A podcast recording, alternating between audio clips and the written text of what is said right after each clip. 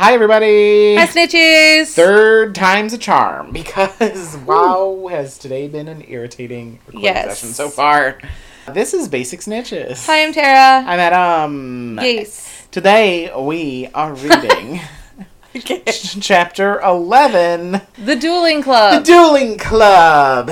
What have you been up to? Reading this chapter because it's fucking long. Exactly. Same here. We haven't had time for anything else. Just reading this chapter. So this is the third time that we've attempted to record this podcast because all of a sudden my microphone didn't want to record properly. It looked really really quiet. So then I did some diagnostics and it looked like it was a little bit louder and then we just recorded again and now it looks back to normal but it looks so fucking loud to us that we were like oh great now it's too loud. I think it's just right.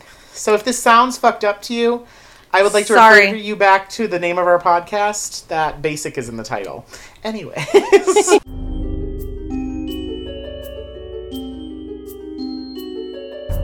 So you sent me an outline for chapter 11. Before we do that, I'm going to do a real quick recap of the winners and losers of chapter 10, The Rogue Bludger. outside the box That's me. There's two losers and two winners, and the first of the two losers is very obvious because it is Gilderoy Lockhart just for fucking existing, and also if you read the chapter, you know why.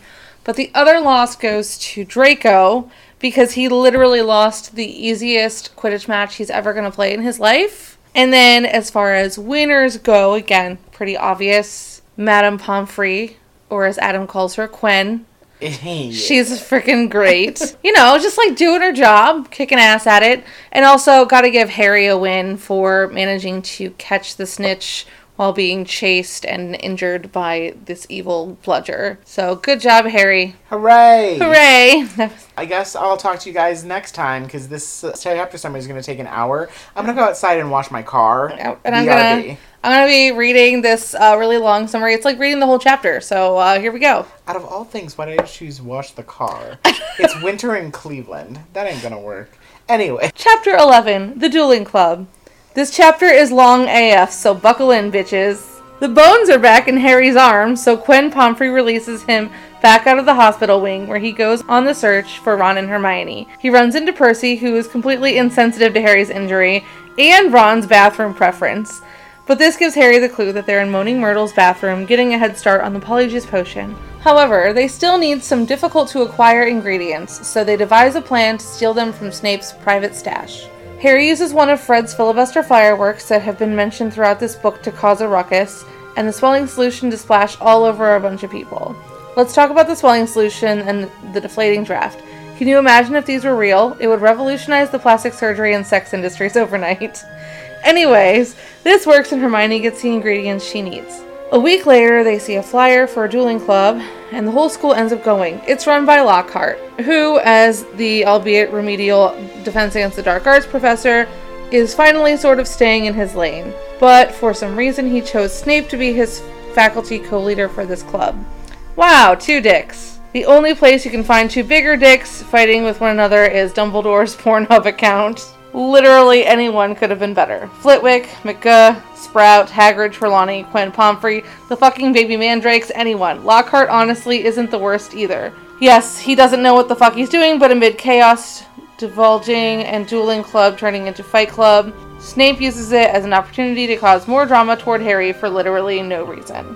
In fact, Snape encourages Draco to use a snake conjuring spell. Irony wins this chapter because it turns on J. Finch, who was already terrified of Harry, but Harry tells the snake to back the fuck up. But the whole school is terrified now because, as he learns later, he's a Parselmouth, and only bad guys can do that. Even Snape was kind of surprised, so despite his actions, everyone is only looking at things face value instead of looking at the hard fact that Harry saved J. Finch from a snake. Wow, everyone in the school is so level headed, I love it. The next day, herbology class with the Hufflepuffs is cancelled because of snowpocalypse, but Harry still wants to reason with J. Finch. Instead, he finds their fellow puffs talking shit, or should I say, Ernie Mac blowing things out of proportion. Major props to Hannah, though, for not taking things out of complete perspective. You go, Hannah, I'm not bullying you. Harry approaches them in a way that, in context, probably was a little too aggressive, asking to see J. Finch. It goes just as you'd expect. Not great. Anyway, we see Hagrid. Yay, Hagrid! A brief reprieve of someone who we love and who is nice. And then, as the irony continues, J. Finch and Nearly Headless Nick are found petrified. Wow, so perfect. Peeves is a dick, Ernie is an outspoken dick, dicks, dicks, dicks, dicks, dicks. Finally, an adult, Quen McGuh, actually takes control of a situation, tells everyone to GTFO, forces Ernie Mac to literally fan Nick up a flight of stairs as punishment for making assumptions, and then takes Harry to Dumbledore's office. Harry has been through it in these last couple chapters. He has. He oh, Harry. Really, really has. This is kind of another one of those chapters that is like back and forth, like really frustrating. But I think it's because of everything. It's not just like the up and down of the trio kind of doing something really smart and then doing something stupid. It's just so confusing like everything that's going on and everything that they're going through also because these last two chapters had so much drama in them that's why i need to remind us constantly that we have some quins such as pomfrey Got some Quens. and mcguh and hagrid I love Hagrid. Quen Hagrid. Literally, when I read it, I was like, oh, finally, uh, someone who isn't a dick. Anyways, let's start the beginning. So, the first thing that I was thinking about reading this chapter is how Harry runs back to the Gryffindor common room. His feelings are kind of hurt because Ron and Hermione aren't there waiting for him. Yeah. And I found that to be a very relatable thing, especially for a child. To be like, I just went through this not very cool experience. I'm just expecting someone to be there to be like, hey, are you Yeah. okay? Something that I do often is I look at it from the adult perspective. Mm-hmm. And as somebody who is very independent as well, being like, okay, Harry, they can't always be like waiting with bated breath. Right. But he wasn't like in the freaking hospital wing because he had pink eye. like you know, it's because all the bones were removed from his arm. So yes, it's it's a little bit more serious. But yeah. I just I was like, oh, that's a very interesting perspective because I also think that the first few times I've read it, I thought about it from an adult perspective. The day before was a pretty traumatizing day Yeah. for this child, so Yeah. I really love the reminder that like Percy is there and him running into Percy. Percy kind of giving us the update of like you get house points for winning the Quidditch Cup. It says something along the lines of he seemed to be in better spirits, and we're like, ooh, it's about Percy's girlfriend. Like all of that, just like oh my gosh. it's really i just think it's really strong storytelling that without really taking away from this the thing that we're focused on which is the next step that harry is finding ron and hermione or whatever we can still learn valuable information just by making sure that we also know percy is still around i don't know i Yeah, like actually, you know what? That's a good point. I didn't even think of his girlfriend. You have a much stronger eye on Percy right now, which is kind of great because I didn't even really think of it. What I did do to kind of be devil's advocate to what I said earlier, um, he runs into Percy. Percy's just like, "Oh, great job on the game." It wasn't. There was no like, "Hey, how's your arm?" yeah. That was a little bit surprising to me. i agree with that maybe it's because of Penelope that he's like kind of forgetting that and he's more on this high of like positivity of like, oh hey, we won the game. I just got some pussy, etc. etc You know what it reminds me of? Have you ever played The Sims? i've not played the sims So after The Sims fuck, which it's called woohooing in the game, um, they do this little like dance. It's like a little strut thing, like this. Obviously, you can't hear it. You can't hear it, listeners. Yeah, you can't hear me moving my body. I mean, sometimes you can because you know I'm becoming a grizzled old corpse of a human. you can't see me moving, is what I meant to say. But they do this like yeah, it's like a little like strut, like happy dance kind of thing. That's what it made me think of right now when you mentioned Penelope. Like, oh yeah, he just got some, and he's like not thinking of Harry's injury from the last night or whatever. But clearly that's what it is yeah, the other thing about Percy here, of course, is it's a nice, effortless way to move us into the next part, which is the whole thing with the Polyjuice potion. And then Harry finds Ron and Hermione, and they're like, oh, we wanted to get started right away. And I want to say that I really appreciate Ron's logic of being like, isn't it obvious? Lucius Malfoy opened the chamber when he was here, and now he's told Draco what to do. Yes. I think what I was 12, I definitely knew that my mom was only so many years older than me, but maybe that's not the same logic as every child, and like maybe children are just like, parents are so much older than children. Yeah. you know, because Lucius is not 50 years older than his child. Yeah. Ron doesn't know that, so I get it. Because I'm always like, Jesus, Ron, how old do you think Lucius Malfoy is? They don't teach math at Hogwarts. Right, that's what talk it is. about that they don't. They don't do numbers at Hogwarts. No, it makes me think too of like cute videos of children online where a mom might ask their kid like, "Hey, how old do you think that I am?" And they're like, "100," Yeah. because they know like five numbers, and apparently Right. Ron also only knows All five numbers. five. But So- then also when you're like a really young child or whatever, and you're like, I don't ever want to be twenty. That's old. You know. Yeah, things, it's yeah, like- exactly. So yeah, that, so I guess I get funny. it. Uh, but this is a really great book for Ron. I really, really, It really is. I'm a huge fan of Ron in this book. I also want to harken back to the other connection to this when they mentioned Dobby and they figured out that Dobby belongs to the Malfoys. How quickly they made that connection, and so here it's similar, but it's like mm, now you're wrong. It's kind of a nice harken back to that red herring. I feel like that is another one of my buzzwords. I keep talking about like all the red herrings in this this book, similar to Snape and Quirrell from the last one, but here I feel like it's a lot more pronounced and it's all going in the right direction. Except for that little mathematical error that he makes. I still feel like he's like on the right track. He you know? In terms of like a logical standpoint from everything that he knows so far. I also liked that. I'm glad that you brought up Lucius in that moment. I also want to bring up the beautiful Ron quote of "If Dobby doesn't stop trying to save your life, he's gonna kill you." Yes. Ron has so many great lines in this chapter. In fact, there's a lot of sass from them in Oh, this God, chapter, yes. and we'll get there, of course. Oh yeah, there's some good sass. Yes. Is this where we're going to talk about the talismans? Oh my gosh. So then there's this little note about how like the use of talismans and like good luck charms and things are all of a sudden like all the rage because people want to be kept safe. They're talking about like crystals and things. I'm like, "Oh my gosh, I would be all about this shit." I know we get briefly into it in divination class, but I want like there to be more information about crystals and stuff like that. You would be one of the people who would buy one, even if Uh, you were fucking pure yes. blood. I'd be selling that shit. Are you kidding me? yes, I might be a pureblood and a Slytherin, but I'm all about the crystals and I'm all about making some coin. So come into my crystal shop. Make it so cool. Come into my crystal shop. That's right. I'm about to get some galleons, bitch. This other little detail here is how Ginny was so like mortified. The boys' tactic to cheering her up They're such fucking weirdos. Like, really? There's so much that happens in this chapter. But as I read through it, I'm kind of making mental notes of, like, oh, I don't like that this character did this, or I really like this, etc. And then I get to the end of the chapter and I'm giving out, like, 500 different points to all these different people. I need to, like, wind it back.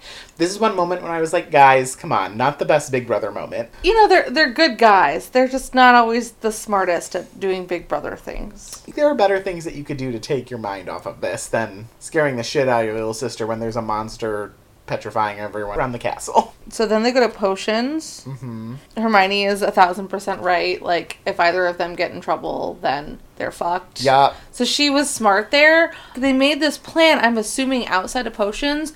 Why didn't they take Harry's cloak with them Oh, for that's a good Hermione to point, too. use? But I don't know. Yeah, yeah. Maybe Maybe, Harry, it's like- a little bit more like there's too many people who could see her, using put it. With the cloak on. yeah. Well, first of all, yes, it's very smart of Hermione to say that. I think that they're in the same belief too. that if there's anything else that they do, then they're fucked. Yeah. Uh, they mention it several times throughout the even the last couple and, and into the next couple chapters. Mm-hmm. And it's very small. It's not like a huge thing. Hermione's proclamation here is a little bit bigger. This kind of harkens back a little bit to the talismans thing too, Mm-hmm. and people kind of being scared. And Neville says this great thing about like almost being a Squib. I think that's so sad. Yeah, I really like that. And then also, Snape is like teaching class, and uh, I can't remember exactly how it's written, but it's something along the lines of, "Oh, Snape was just teaching the class, and then he decided to go over and bully Neville." I was like, "Holy shit!" Like, That's what what he the does. fuck? Like, That's what can you does. focus on doing your lesson plan? He's the worst. I was like, so how does Snape decide to spend his time in potions? Do I harass Neville? Or Harry, or kiss Malfoy's ass. I have so many options. Seriously. Which is literally what he does. He's just a fucking asshole. And this plays into it a little bit later too during the actual dueling club, but of course we'll get there. In this moment, it's especially apparent. However, it also sort of gives them the in then for him to light off the filibuster firework. Yeah. Which I love that that's the mechanism that's used here because similar to all the other things that we say, they're constantly mentioning, mentioning Percy, they're mentioning Ginny. The filibuster firework is important to mention for this moment. Mm-hmm. That's one of the things that when they were leaving the burrow, they left behind. And it's Right. like, I can't believe that Arthur and Molly actually went back for it. Like, really? You left your fucking firework at home? You don't need that at school. But it was important for this. I love that Harry gets to pull a prank and be a 12 year old boy. You had mentioned that about something in the past. I think it was something last time. Or maybe it was about like throwing apples at each other. I don't remember what it was. Even this early in the series, there aren't as many instances where he gets to just be a kid. Mm-hmm. Like there are so many times where he is mature. And I want to make that point too. Oh, he yeah, he gets to be a 12-year-old boy, who the fuck cares? But he is living with this very mature responsibility as well. So when you bring that up, Yeah. it's very important. The whole thing with swelling solution, it's like Engorgia. It is like Engorgio. Yes. Is Goyle good at potions? It was a swelling solution. Everyone's fucking whatever it touched Oh, yeah, you know what? I didn't even think of it from that point of view, but I guess so. I mean, he's a Slytherin. Hey, at least he's good at something, I Right. guess. Yeah, I liked this because during puffs, I would always take my wand and point them at um, Tara's boobs and saying Gorgio. And this is just an easier way to make them like I don't even need to like say anything. I can just go bloop and drop them- drop that swelling solution on your titties. Hooray. Anyways, I went through a surgery for that not to be a thing. yeah, serious. Um, Joke's on you. that, that was a waste of your time. And then you would be like, bitch, I got that shrinking, what's it called? Shrinking draft? Deflating draft. So, of course, you're going to have some deflating draft because you knew that I was going to do it. And Tara keeps everything like in her cleavage, anyways, because it's like Mary Poppins' purse up in there. Her boobs are going to well from the swelling solution and like break the little bottle that the deflating draft is in, and it'll be like automatic. She'll be like, bitch, I knew. Bitch, I knew. This is my life. I spend any time with any person and all we talk about are my boobs. We love Tara's boobs. Someone has to. Okay. So, Is it time for dueling club? it is dueling club time. Why is Okay. it Flitwick teaching dueling club? I went back and forth a lot on this. First of all, I mentioned this in my summary, but Lockhart is the professor for Defense Against Dark Arts. And this is at least something where I'm like, okay, he's not trying to, you know, tell Professor Sprout how to care for her plans. He's not trying to care for a student like Quinn Pomfrey should be, or whatever it is. But he's so fucking bad at it. Because then Snape comes in. One of the hypotheticals I have for you is like, why did he choose Snape? However, before you answer, when we were actually watching the movie, it came to me a little bit in that like Snape wants this job. So maybe it was Snape that came to him and was like, I want to do this with you or something. Because Snape is even the one to be like, shouldn't we be like teaching them how to block a spell too? Rather than throwing them right into it? What are your thoughts on that? I think Snape is doing it because Snape sees an opportunity to fuck with him. McGonagall, Flitwick, Sprout, none of them have time for that shit. Mm-hmm. None of them are gonna even deal with it. And I feel like Snape is probably reveling in this, like, I'm gonna fucking show this guy up. And it's gonna be great. Because that's the kind of shit Snape would do. Yeah, I guess that's true. And perhaps like he's the only like option. Like maybe Lockhart really did go to Flitwick, and Flitwick was like, "Fuck you." Everyone else was shooting him down. Flitwick no, is like, I don't got you time want for me to be under you in a dueling club? No, bye. Let's be honest. Flitwick would whoop his fucking ass. Right. But still, like. is fucking. That, okay, that's a good Great. point. It's a little bit of a combo of maybe Snape was the one who said it, but it makes sense that maybe Lockhart did go to everybody else and they said no. Why, when Snape hits Lockhart with Expelliarmus, does it like blast Lockhart off his feet? Because Lockhart is a weak beach. I think that he threw a nonverbal spell at him as well. Hmm. I like that. I like that idea too. In like the movies, and we'll talk about the movie more later. But like in the movies, when that shit happens, when they keep hitting The each other with like, Expelliarmus, out well, he gets knocked out in the movie too. But Yeah. I'm like, oh, that's a visual thing. But in the book, he does too. Cried Expelliarmus. There was a dazzling flash of scarlet light, and Lockhart was blasted off his feet. He flew backward off the stage, smashed into the wall, and slid down it to sprawl on the floor. So, like, he hits him with Expelliarmus. The first time anyone ever sees it is, like, throwing a professor off of his feet. Yeah. So yeah. it's very interesting that like that becomes a signature thing for Harry, and that it's actually just a disarming spell. So I was just curious about it, yeah. or you know, or I guess that makes sense. yeah. I mean, that me- shows a little bit more strength that Snape has too. That he's doing two at one time. Yeah. And one of them is not even like trackable by the naked eye. You know. Snape's just flexing. He's like I'm Snape's fucking great. flexing, and Lockhart is a weak bitch. Right. It's probably a combo of those two things. Yeah. The fact that Snape brings up, shouldn't the students learn to block first? I kind of liked that, but then he gets Draco up there, and immediately Draco is breaking the rules. Nobody's even like doing anything about it. Like it's such a delayed response. It's just like when this bludger was flying around Harry in the last chapter, and you were like, "Where the fuck is all the teachers?" They're both thrown out. Fuck. Where'd they learn those spells? Yeah, yeah, that's a good point. Like it's very. Both similar of them, to like not just Malfoy, but Harry too. Yeah, like Rictusempra and everything. Yeah. It's similar to the Oculus Reparo moment with Hermione, where Mm-hmm. it's like, wait, how did you, a Muggleborn, know how to do this perfectly? And this is the very first thing that you do. Maybe somehow Harry was practicing to, you know, at the Burrow, or I, I don't know. I mean, Malfoy, of course, like Lucius teaching him that stuff. Snape is maybe even teaching him that stuff. I can s- almost see Snape being like, okay, there's a dueling club, and we're gonna have Harry up against you, and this is what you're gonna do, and you're even gonna cast the spell at two instead of three, and like all this cheaty shit. And of course, like if it were Potter to do it, if it were Potter. That's what Snape would say. Right. but like if, if Harry were the one doing it, like immediately you would be five points from Gryffindor. Like you know it. Right. Listen, if I were Draco and dueling Harry in this moment, and that fucker hit me with the tickling charm, I would have bought a cadaver his ass. Oh yeah, that's right. You don't like to be tickled. No, I will murder anyone who tickles That's me. right. I always threaten to tickle her, and she always threatens to kill me, but I'm still here. Because you haven't actually tickled me because you value your life. Mm, would you rather I tickle you or engorgio your boobie? I will Avada Kedavra your ass. Good luck, bitch. then later, everyone else gets paired up, and it divulges into absolute fucking chaos. It's chaos. Like- Dueling Club needs chaperones. So- well, everything needs chaperones, Right, obviously, at at Hogwarts. None of them are doing it right. All of them are like going completely against the rules. Snape and Lockhart don't know what to fucking do. I think it's Lockhart being like, "Oh my god, what has happened?" But he doesn't know how to actually like be a teaching adult in this moment. And Snape literally doesn't give a fuck. Like Snape's like, "Okay, I think Snape Cool. is reveling in this bullshit. yeah, exactly." He's shitty to Neville in front of Lockhart, Uh-huh. and he's like, whatever. He makes that little comment about like um, Everything Neville does is terrible, or something like that. Well, he was gonna put like Ron against Neville. I think he does also say, like this is maybe a little bit of an adult moment, but he does it like a child. Neville will go home in a matchbox. Oh, here it is. Oh, he puts Neville and Justin together. Longbottom causes devastation with the simplest spells. We'll be sending what's left of Finch Fletchley up to the hospital wing in a matchbox. maybe I am getting confused with the movie because obviously we just watched the movie. Yeah. No. Neville doesn't even get No. mentioned. Because they put Harry and It's just- Neville together.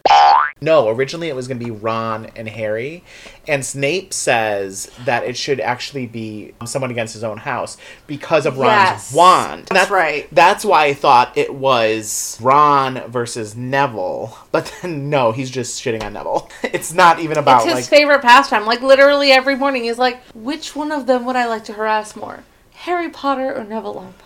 I don't know which. It's so difficult to Oh be my me. This whole scene is ridiculous. Then there's the snake moment. That snake did not ask to exist.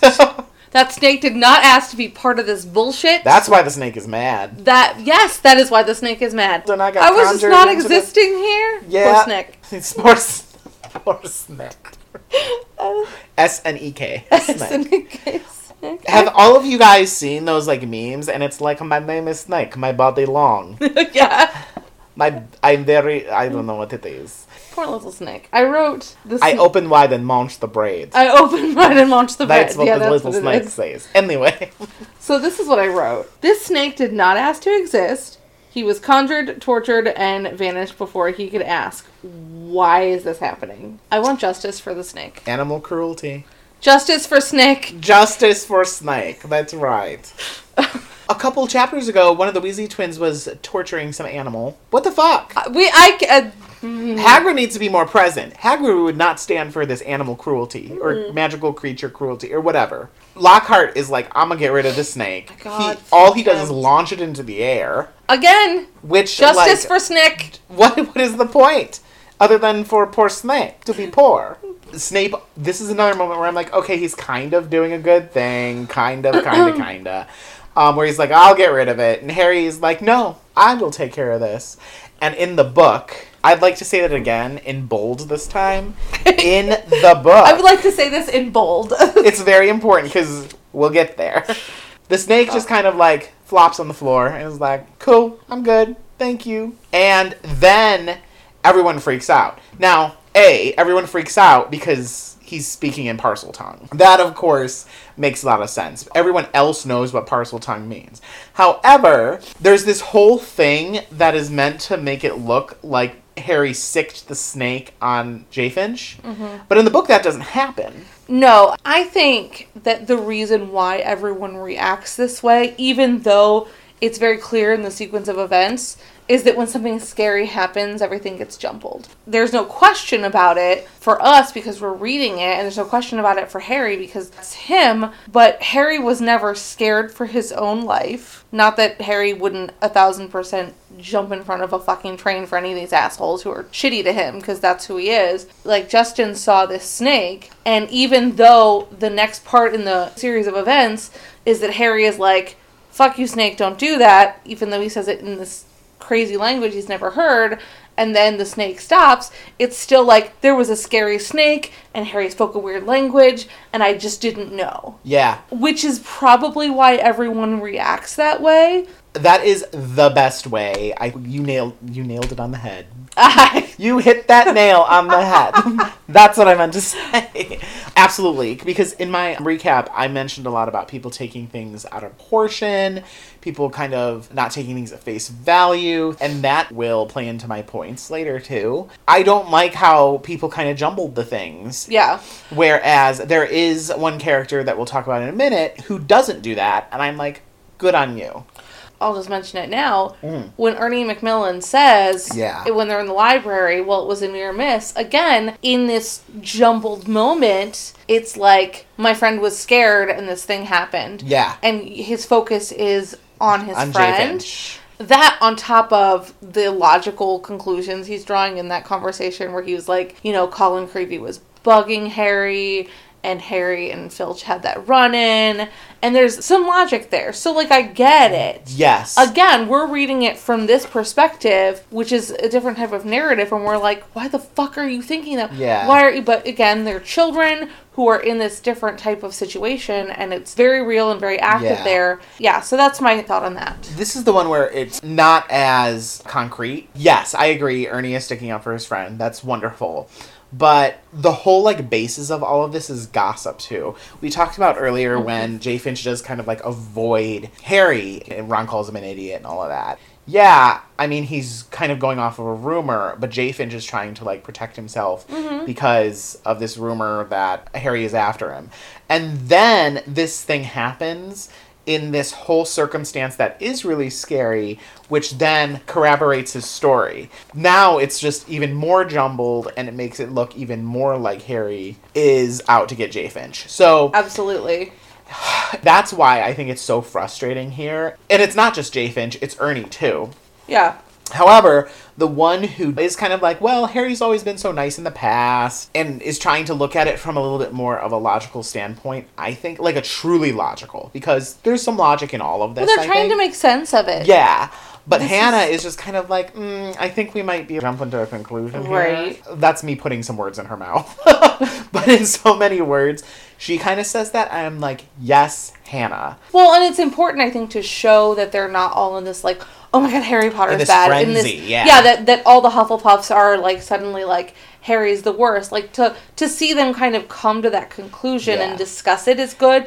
One thing I do want to say about like Hufflepuffs though, I mean, we've talked about this obviously with the whole Puffs thing. Hufflepuffs have kind of like a stereotype to them about maybe being a little bit cowardly. And I think in this moment, both Ernie and Hannah, and why I think this is an important part, is just they're not. Because A, Ernie is being brave and like sticking up for his friend, mm-hmm. and Hannah is like not immediately getting into the whole drama and being scared about the whole Harry thing either. They're kind of going against the grain of what typically I think Hufflepuffs are thought of. This is early in the series too, so it's not quite as like laid out for you that Hufflepuffs Yeah. are kind of like the extra ones or whatever. But I like that. I think it's kind of stands the test of time, if you will. So I want to talk about this passage about when Hermione and Ron take Harry back to the Gryffindor common room and they're like, You're a Parselmouth. I find it incredibly fascinating. It's this one line in the book that says, He was also dimly aware of an ominous muttering all around the walls. Then he felt a tugging on the back of his robe. And Ron and Hermione take him back to the common room. To me, like, I've always imagined this moment being very much like a something is wrong and I can't figure it out for Harry. They just in their like amazing best friend kind of way, the way that they do take care of him because Hermione knows everything and Ron is our avatar into being a wizard and how they just take care of him from that point on and then I think it's a beautiful scene of friendship that's very mature. Ron especially, it's one of my favorite scenes of them as friends.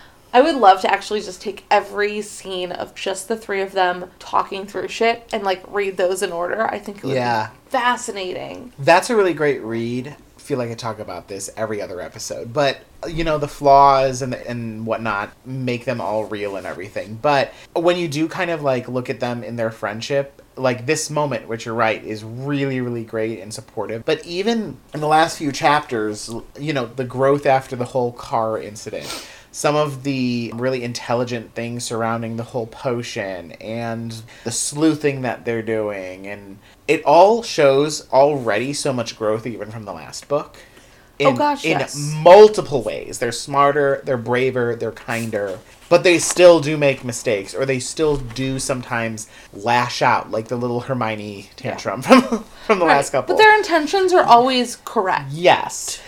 Speaking of people getting smarter, though, we completely missed the little moment of Harry sass, which is so important. Ugh. when Lockhart is like, do Just exactly do what I do. And Harry's like, what, drop my wand? Oh my god, that is one of my favorite things ever. You know, the entire Hogwarts student body went, oh! like, and there was this, like, right? oh my, and the book ends there. Like, done. Right. That's the end. Lockhart Great. quits. He leaves. he goes to live in some cave, anyways. Oh my god, that would have been so The great. basilisk comes out and is like, you know what? That's done. You killed him. I've been trying to do it this whole time. I'm gonna go back to sleep. yeah, I wake need a me up in nap. another 50 years. That was I do love it. Wonderful. It's like, can you show me that I, again? And he's like, just do what I did. What? Drop my wand? It was great. this is so again so early on in the series, but Harry's got it. Oh, Hermione, I love you. She's like, that's what Salazar Slytherin was famous for. That's what Salazar Slytherin was Oh, like, famous why- for. why a talking snake? to snakes. And I was like, Yeah. bitch, he helped found a school. He was a good wizard. Yeah. Like he was a very talented wizard who was part of founding the school, and I found it a little disappointing that it's worded that way. She's Mm-hmm. not wrong. He's obviously known for being a Parselmouth. I was gonna say this during But the I wrote that and I was like I was like, Sal Slytherin wasn't just famous for being able to talk to snakes. Give him some fucking credit, Hermione. He founded a goddamn school. You may have heard of it, Hogwarts? Question mark. So very similarly, I was going to say this during the movie, but it's similar here, where he's like, "That's why the Slytherin mascot is a snake because he can talk to snakes." I'm like, "Oh, also his last name is Slytherin, which is basically slithering, which is the movement with what that a a fucking snake, snake does. I mean, I get it, tongue in cheek. It's also a book sort of for children, Right. whatever. But I still love it. Yes. So then the next day, Harry's like, um, I feel kind of bad. I need to go and apologize to Jay Finch. I'll do it in herbology, and it's the fucking snowpocalypse. Snowpocalypse. And we get this lovely little note, uh, Professor Sprout putting scarves and socks on the mandrakes. Oh, Professor Sprout's the fucking It greatest. is so awesome. so cute. Super super cute. So Harry's all being like worrisome about it because he didn't get to talk to Jay Finch in herbology. And Hermione's like, just go find Just go him. talk to him. which is totally the right thing to say. But then what ends up happening is that Harry Finch Potter. gets- Master eavesdropper. Ah, okay, in the so yes. invisibility section of the library. I I was actually hopping forward because eventually what happens is Jay Finch gets petrified. here. Spoiler. It's just such the worst possible circumstances. it really is. Why are the Hufflepuffs who have their own fucking common room talking about this in the library? That's a good point How too. is Madam Pince letting them fucking have a whispering session because that bitch hates any noise? um, she doesn't let her fucking books out of the library to be studied on the lawn. This is true. She's a fucking psycho. but the Hufflepuffs can just like talk at full Yeah, volume. They're like we're just like oh whispering about Harry Potter, like just gossiping. It's real fucking cool. She'll allow it. Something else that happened since we last recorded, Tara sent me the video of all the cut scenes from the movie. And this is one of the ones that was Oh, cut, cut. And it adds so much to it. Harry's talking to Ernie, and Ernie says, I've heard you hate those muggles you live with. That fucking Ernie Macmillan has not been listening to Basic Snitches because we talk about how fucking terrible the Dursleys are. He would know if he listened to Basic Snitches. Well, okay, so that's a good point because it's like it's not a Muggle versus Wizard thing. Of course, that's a theme through this book, but the Dursleys are terrible people, just like there are terrible wizards and witches like the mm. Malfoys. It has nothing to do with if they can or cannot do any magic. On top of that, also Ernie Macmillan, get your shit together and listen to us. For real, Ernie Mac. As we established in our last episode, after all, this is the real Jay Finch and Hannah. So, like, Ernie Mac, what the fuck are you doing? You're not a good friend. Why are you not supporting us, your fellow Hufflepuffs? yeah, I really don't like Ernie's argument here. I now, follow it, I- but I don't like it. exactly. I want to make it clear. I understand that he's sticking up for Jay Finch. That I appreciate. But even like later when Harry is unfortunately in the wrong place in the wrong time and like he's seen right there where J- when Jay Finch is. He should put that shit on a resume. Seeker always in the wrong place at the wrong time. That's like right. that is his resume. That's probably why he got hired as an auror. like that's probably Spoiler. kind of thing. they know we're spoiler free. We do say spoiler a lot. We do. We're just. It's stupid. like by we're, we're spoiler free. If you have been spoiled already by this podcast, comment below or how we're not spoiler free. Is what Yeah. you mean? Exactly. And then of course after that we see Hagrid. Yay, Hagrid! And I've already mentioned this like right at the beginning of the episode, but like just mentioning Hagrid there, it's important because he's gonna come up again in the next few chapters as an important character in this entire plot. Uh, with the Chamber of Secrets and everything, but it's just so nice to see him there. And there's even this mention of like he has like the balaclava on. Yes, you can see his face, but there's no one else that it could possibly be. And it's just like a reminder of this whole like mix up and the circumstance that Harry is in that is super unfortunate. It sucks, but there are still people here who support him. I'll get into this in the next episode, but the way that the next episode actually opens up is really nice after all of this too. Yeah. With all these accusations flying and everything. I love Hagrid. I love the reminder about the chickens, which will come into light more. Um, The wording Scoping for chickens. scoping for chickens. The wording of "you look all hot and bothered" is a little weird, but okay. Oh yeah. Harry, you look all hot and bothered. Yes, I'm looking for the love of my life, Jay Finch Fletchley. Like what? That's right. I need some of that Hufflepuff dip. That's a weird one, but whatever. I'll huffle and I'll puffle and I'll blow yo dick down. Whoa. Whoa was right. That came out of nowhere. Whoa. Oh, on Harry's way to the library or wherever, I will say I'm disappointed in him for not like peeking into McGonagall's classroom when he overhears her yelling about how someone turned their friend into a badger. And then like I must have completely glossed. Okay, well this. it's great. Hold on, let's see. Harry walked past classrooms where lessons were taking place, catching snatches of what was happening within. Professor McGonagall was shouting at someone who, by the sound of it, had turned his friend into a badger. Resisting the urge to take a look, Harry walked on. And then at the end of the chapter, that person who looks like a badger like is there. I completely. So you know, then Harry comes this. across Nick and Justin Uh-huh. after he sees Hagrid. Justin Finch Fletchley was lying on the floor, rigid and cold, a look of shock frozen on his face. his eyes staring blankly at the ceiling, and that wasn't all. Next to him was another figure, the strangest sight Harry had ever seen.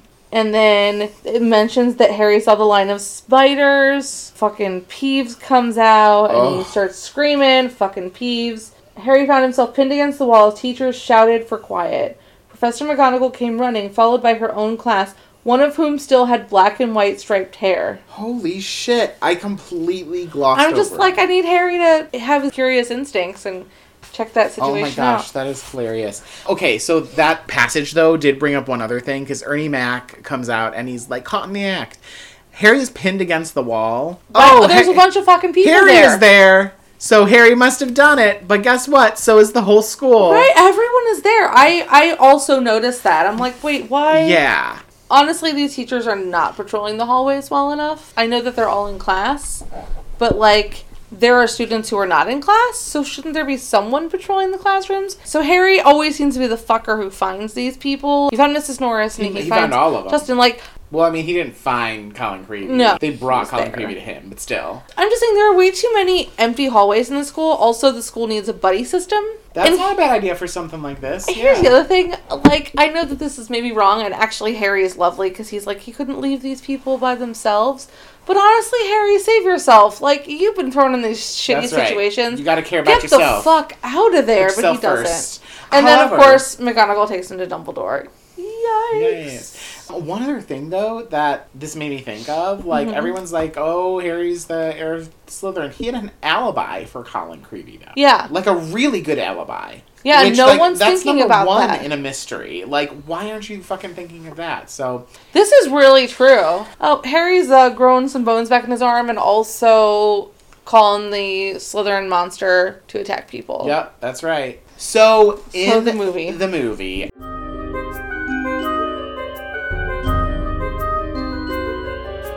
We had talked about a couple minutes ago how Ernie comes in and he's like, "Caught in the act," and there's the whole school is there. I know this is going from the end That's fine. back, but I there's a lot of issues I have with the movie in comparison to the book. But I do like this part too. Yes. The only person who sees him with Jay Finch at the end when In he's the frozen movie? in the movie, and you don't even really see Jay Finch, you see nearly headless Nick, is Filch. Filch is the one who's like caught in the act and he goes and gets McGuh. Which honestly, I almost like a little bit more, considering the way that they set up the whole Jay Finch and Harry thing from the dueling club. There's We- so much missing on that exposition Yeah. with Harry and, and Justin. In the book, the whole thing of Ernie throwing things completely out of perspective and being like, oh, he made the snake attack Jay Finch or whatever. In the book, it's like, no, clearly he didn't, based on how it's written. In the movie, Harry creepily goes up to the snake, It's starts talking creepy. in Parseltongue. It's very creepy. And the snake turns right to Jay Finch, and rightfully so. That's when Jay Finch says, "What are you playing at?" Yeah. it's like clearly Harry is making the snake attack him. And I feel like. Yeah, it's just like a choice of not following the actual timeline of the book. Yeah. It's a weird choice. Now, there are some deleted scenes we talked a little bit about before how there were the deleted scenes with the Hufflepuffs where Harry overhears them. Mm-hmm. And they actually, it's very disappointing that they cut these scenes super because they cut that, which follows the book pretty closely. Yeah, they did cut Hagrid. Which pisses me off. In the movie, though, because they make the snake actually like turn towards Jay Finch instead of slumping Mm-hmm. on the ground.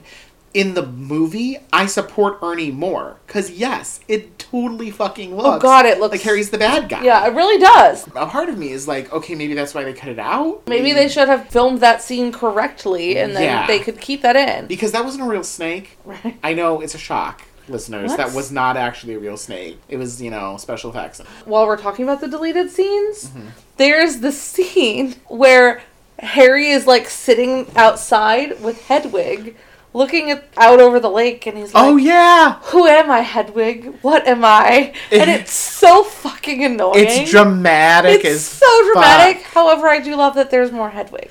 I feel like that's a thing that kids do sometimes, though. I mean, if any kid does it, it's Harry Potter, so. I guess. I don't- Maybe it's like the whole like they're so like self-absorbed kind of thing. Uh, It seems very. The other like, thing is we can't get inside Harry's head Mm-hmm. in the movie. As lovely as Daniel Radcliffe is playing the role, you can't get in his head like you can in the book. So I get it. Yeah. You know, because he does have a lot of that ref- reflective stuff in the book. You know, there was another moment in reading this where it's like, okay, clearly they did this in the movie because they don't have that opportunity. Yeah. Speaking of different timelines and Mm-hmm. CGI and stuff like that, this is where we first see Myrtle. Myrtle's great. Love Myrtle. It sucks that we don't get Myrtle earlier in the movie. Yeah. The exposition around that entire scene is actually very good. They do a nice little compression of it. It's not as bad, and it doesn't really change the narrative like it does the other stuff. And then the other, of course, huge thing that is missed is the whole swelling solution. The swelling solution is missed, which is very sad.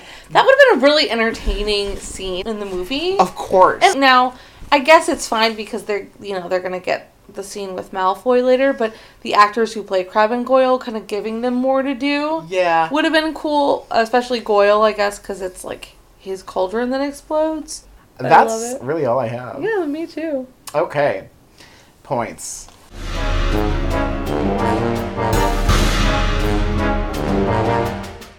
Just like this chapter was long, there's a fuck ton of point exchanges here. So let's start with the positive side first. Plus 20 to Harry, 10 to Hermione, and 10 to Ron. I agree with you. We talked a lot about in this chapter and also in the past few.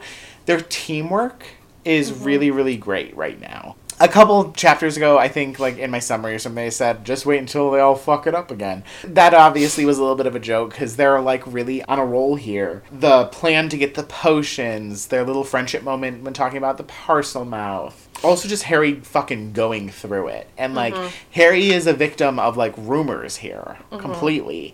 I really want to recognize all three of them. I think it's really, really, really strong. Plus 10 to McGuh at the very end. We didn't really talk too much about this, but it's another chaotic moment in comparison to the dueling club and McGuh comes in and she like takes control of it. She's like mm-hmm. everybody get the fuck out of here. Ernie, take this giant fan. Get Nick out of here. Right. You're coming with me, Harry. Like it's really really nice. So, mm-hmm. I wanted to give her some points. Plus five to Sprout just for putting those uh, socks and scarves on the baby mandrakes. Plus five to Hagrid because Hagrid is there Right. and it really did like pop out as a much needed moment i think for me to see him and plus five oh my god i give plus so many points. Plus five to hannah. I'm going off of the book obviously not the movie. I mean that scene isn't in the movie. It's a cut deleted scene. But i like hannah's approach a little bit more. She's not jumping to conclusions. She's taking a little bit of the more mindful approach. You all know i love that shit. And then also plus five to neville because of his little squib comment. Like I'm practically a squib, and for having to put up with all the bullying from Snape too. Mm-hmm. So, mm. And then negative points, negative ten to Snape. When I was weighing out Lockhart versus Snape, this is like one of the only few times, and yeah, Snape sucks. We get it. One of the few times where I was like, yeah, Snape was worse in this than Lockhart. Lockhart was more just a dumbass. Snape was truly like a fucking dick in this episode, um, both in the potions classroom and then also at the dueling club. So negative 10 to Snape, negative 10 to Draco for like also cheating. There was also some bullying moments in the potions classroom too that we didn't really talk about. Is Draco on the page? He's bullying someone. Yes, exactly. Something else that we didn't really talk too much about was when Peeves comes in. He's just making the situation even worse. Negative 5 to Peeves. For existing. Which, uh, if you recall, a couple chapters ago, I gave Peeves points. I think when he dropped the uh, vanishing cabinet on Filch's office or something. So now he's back at like a zero. He's the first character to be like at an even zero. He's gonna lose some fucking points. Yeah, he'll probably lose more. There's no way he's gonna win more. He sucks. honest. And then I also do take five away from Ernie. For the same reason that I give some to Hannah. Like I do not really like his approach here, even though I know he has like the best intentions. So He does. that was a fuck ton. That was I'm- a lot of points. so, to recap plus 20 to Harry, plus 10 to Hermione, plus 10 to Ron, plus 10 to McGuh, plus 5 to Sprout, plus 5 to Hagrid, plus 5 to Hannah, plus 5 to Neville, negative 5 from Ernie, negative 5 from Peeves, negative 10 from Draco, negative 10 from Snape. I like it. That might have been the most. Maybe. Maybe. Maybe. These so, guys, that was a fun long chapter. Yes, it was. And Right- we're going to be back at you soon. We will see you next time Yeah. with chapter 12. Chapter 12, which is the, The Polyjuice Polyjuice Potion. Potion. Yeah. Yes, bye. Bye.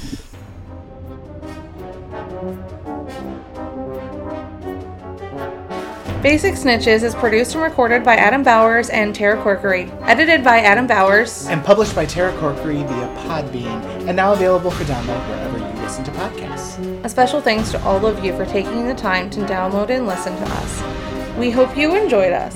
If you enjoyed us, please be sure to rate us five stars on your listening app of choice. And if you didn't enjoy us, then we're sorry you're so angry.